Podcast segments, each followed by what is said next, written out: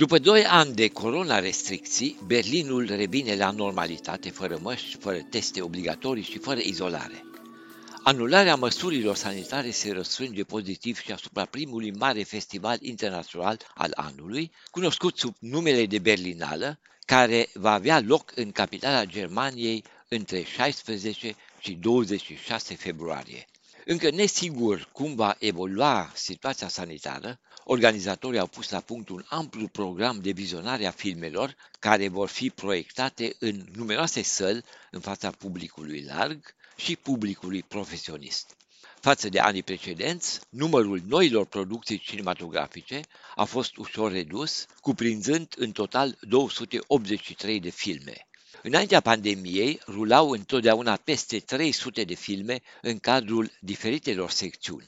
Directorii festivalului, Mariette Risenbeck și Carlo Chatrian, au subliniat într-o conferință de presă în cursul căreia au prezentat programul festivalului că s-a ținut cont de faptul ca Berlinala să prezinte cât mai multe producții realizate de către regizoare.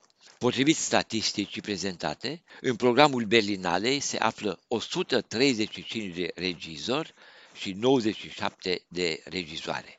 Un accent special se pune anul acesta pe filme care problematizează situația din Ucraina și din Iran.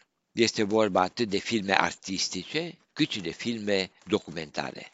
Programul principal al Berlinalei cuprinde 19 filme. 18 se află în competiție pentru Ursul de Aur, Marele Premiu al Berlinalei, și pentru Urșii de Argint. De remarcat ar fi că în competiție se află anul acesta 5 producții germane. Aproape toate filmele sunt coproducții din țări ca Spania, China, Franța, Italia, Belgia, Polonia, Elveția, Austria, Germania, Luxemburg, Canada, Marea Britanie, SUA, Australia, Portugalia, Serbia, Japonia, Mexic și Danemarca. În programul principal nu rulează anul acesta filme din România.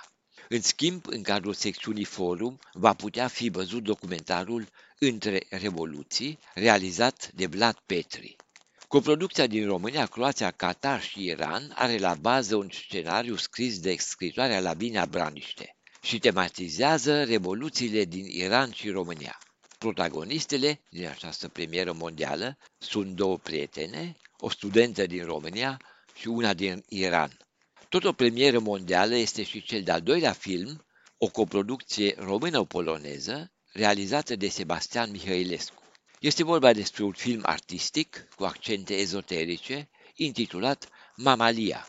Pentru prima dată rulează la Berlin și un serial românesc, Spy Master, realizat de Adina Sădeanu, Kirsten Peters și Christopher Smith.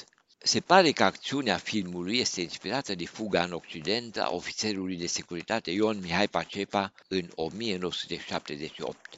Din juriul internațional, prezidat de Kirsten Stewart, care va desemna premiile principale ale Berlinalei, face parte și regizorul român Radu Jude. De la Berlin pentru Radio Europa Liberă, Vidam Totoc.